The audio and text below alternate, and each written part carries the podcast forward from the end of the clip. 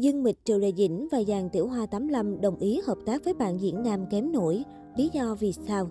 Kể từ sau khi Tổng cục Phát thanh Truyền hình Quốc gia Trung Quốc đưa ra quy định về tổng thù lao cho diễn viên một phim không vượt quá 40% kinh phí sản xuất, trong đó các C các vai chính không vượt quá 70% thù lao của toàn bộ dàn nghệ sĩ, thì các ngôi sao hỏa ngữ bắt đầu thay đổi chiến lược trong việc lựa chọn kịch bản phim và bạn diễn.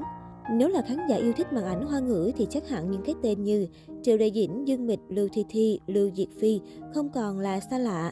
Những ngày gần đây, thông tin dàn Tiểu Hoa 85 bao gồm Dương Mịch, Lưu Diệt Phi, Triệu Lệ Dĩnh, Lưu Thi Thi đồng loạt tiến tới hoành điếm quay phim, thu hút sự chú ý của cư dân mạng. Theo các tin đồn được tung ra, mảng phim truyền hình hoa ngữ sẽ chuẩn bị có những màn ghép cặp sau đây. Dương Mịch và Cung Tuấn, Lưu Diệt Phi và Trần Triết Viễn, Triệu Lê Dĩnh và Lâm Canh Tân, Lưu Thi Thi và Thành Nghị.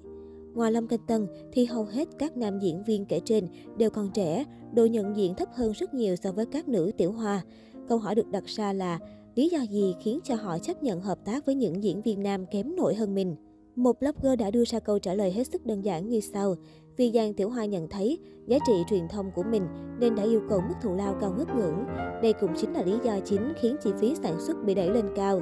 Các đoàn làm phim vì thiếu kinh phí nên không thể mời các sao hạng A xứng tầm khác hợp tác với những nữ diễn viên trên. Thực tế thì nếu Giang Tiểu Hoa này chấp nhận hạ thù lao xuống, đoàn phim sẽ có đủ tiền để mời sao hạng A. Hiện nay nguồn vốn của đoàn phim bị hạn chế. Theo quy định mới thì thù lao cho diễn viên không được vượt quá 40% tổng chi phí sản xuất phim. Chính vì vậy, nguồn vốn phần lớn đã được dùng để trả cho dàn tiểu hoa này. Số tiền còn lại đành phải mời những ngôi sao có địa vị thấp hơn để tiết kiệm chi phí.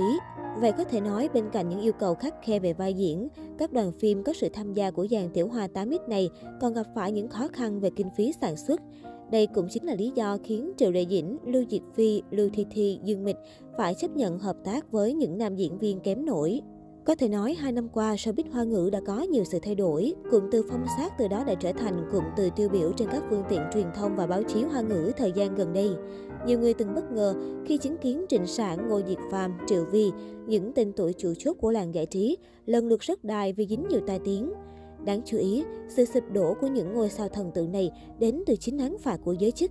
Họ thể hiện rõ động thái quyết liệt không nương tay với bất kỳ trường hợp nào phạm lỗi, kể cả với sao hạng A. Sự bắt tay của hàng loạt các đơn vị có liên quan của lĩnh vực văn hóa, mở đầu với cuộc tọa đàm cuối tháng 9 năm 2021 của 4 đơn vị gồm Hiệp hội Điện ảnh, Hiệp hội Vũ đạo, Hiệp hội Nhiếp ảnh, Hiệp hội Nghệ sĩ truyền hình Trung Quốc.